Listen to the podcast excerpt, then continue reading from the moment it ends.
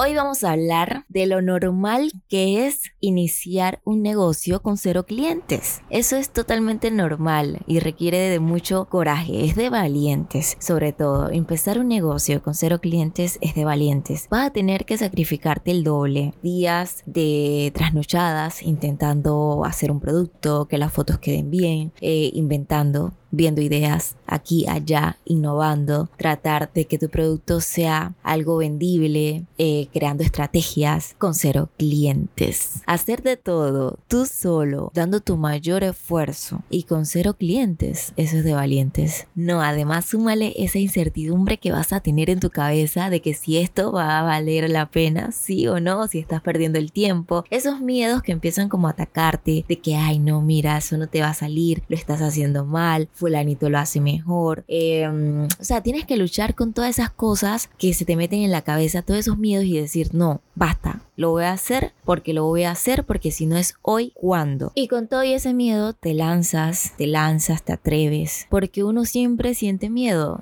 Yo, la verdad, no me gusta sentirme como vulnerable, pero aquí Siento que es un programa, un podcast para hablar, para expresarme, para decir lo que siento y es normal. Siempre siento miedo cuando voy a iniciar algo, cuando tengo un proyecto en mente, tengo todo listo ya para lanzarlo, pero empiezo, ajá, y si a la gente no le gusta, y si no me compran, y si no le, no, no sé, o sea, no tiene interacción, nadie me pregunta, y si no lleno esto, o sea, es normal, les digo, y eso me atrasa, porque por estar con la duda no lo lanzo y pasan los días y pasan los días y pasan. Hasta que llega un momento que digo, mira, lo voy a hacer. Porque si no lo hago, nunca sé si va a funcionar o no. ¿Me entienden lo que les quiero decir? Ya llevo años en este mundo del emprendimiento y aún así tengo miedo, siento miedo cuando voy a lanzar algo nuevo. Es que yo siento que la persona que no sienta miedo a iniciar un nuevo camino, a emprender algo nuevo, no vive la emoción. O sea, eso es parte del proceso. Sentir miedo es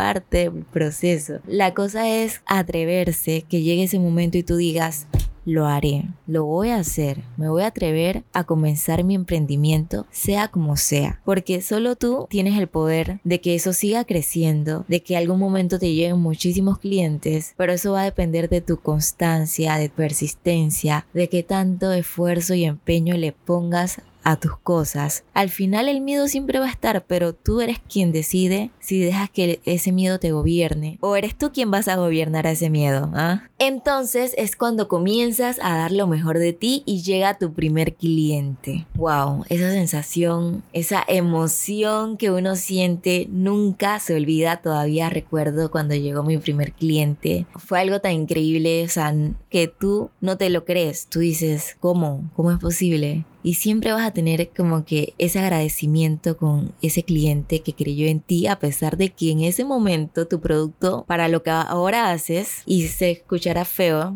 estoy tratando de buscar una palabra bonito, bonita para decir cómo era tu producto en ese momento, pero era algo cero, cero comparado a lo que tú haces ahora, ¿me entiendes? Y tú dices, wow, increíble, ¿cómo te pudieron comprar eso? Tú miras para atrás y tú dices, ¿cómo, cómo la gente podía comprarte esas cosas que ahora te parecen feas, pero te llenan de orgullo. Y a veces las muestro cuando quiero recordar cómo uno inició, porque es importante siempre recordar cómo iniciaste. A pesar de que los arreglos eran feos, las cosas eran feas, las pulseras eran chuecas, pero mira cómo has crecido. Todo eso se gana con la persistencia, practicando una y otra vez. Pero llega tu primer cliente y ese primer cliente nunca, nunca se olvida ese cliente no sabe, no sabe lo que ha hecho por ti, el impulso que te ha dado para seguir intentándolo. Tú te sientes grande, tú dices, ¿cómo? Te sientes como que, wow, increíble. Y después va llegando otro y luego otro y otro y otro hasta que ya se vuelve parte de tu vida, literalmente hablar con personas desconocidas que les interesa tu producto, que quieren comprarte, que quieren obtener lo que tú creas, lo que tus manos crean, lo que por tanto tiempo has trabajado. Eso es es increíble y claro que te va a suceder. Todo esto es gracias a tu persistencia, a seguir intentándolo, creyendo en ti y sobre todo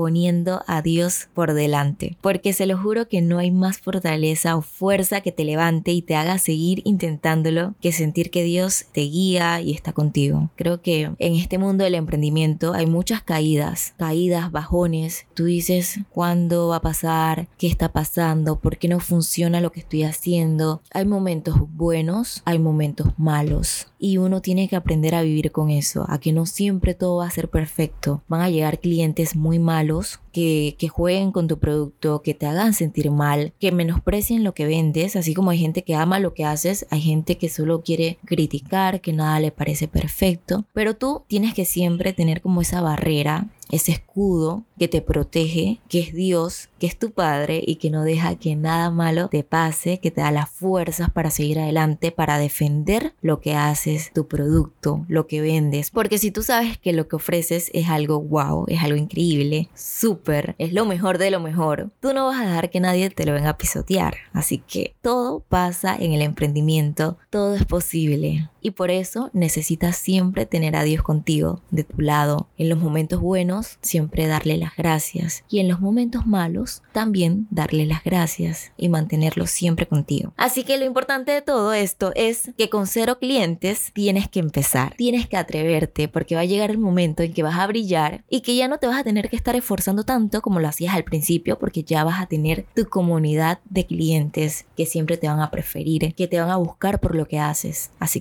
lo importante es atreverse y comenzar.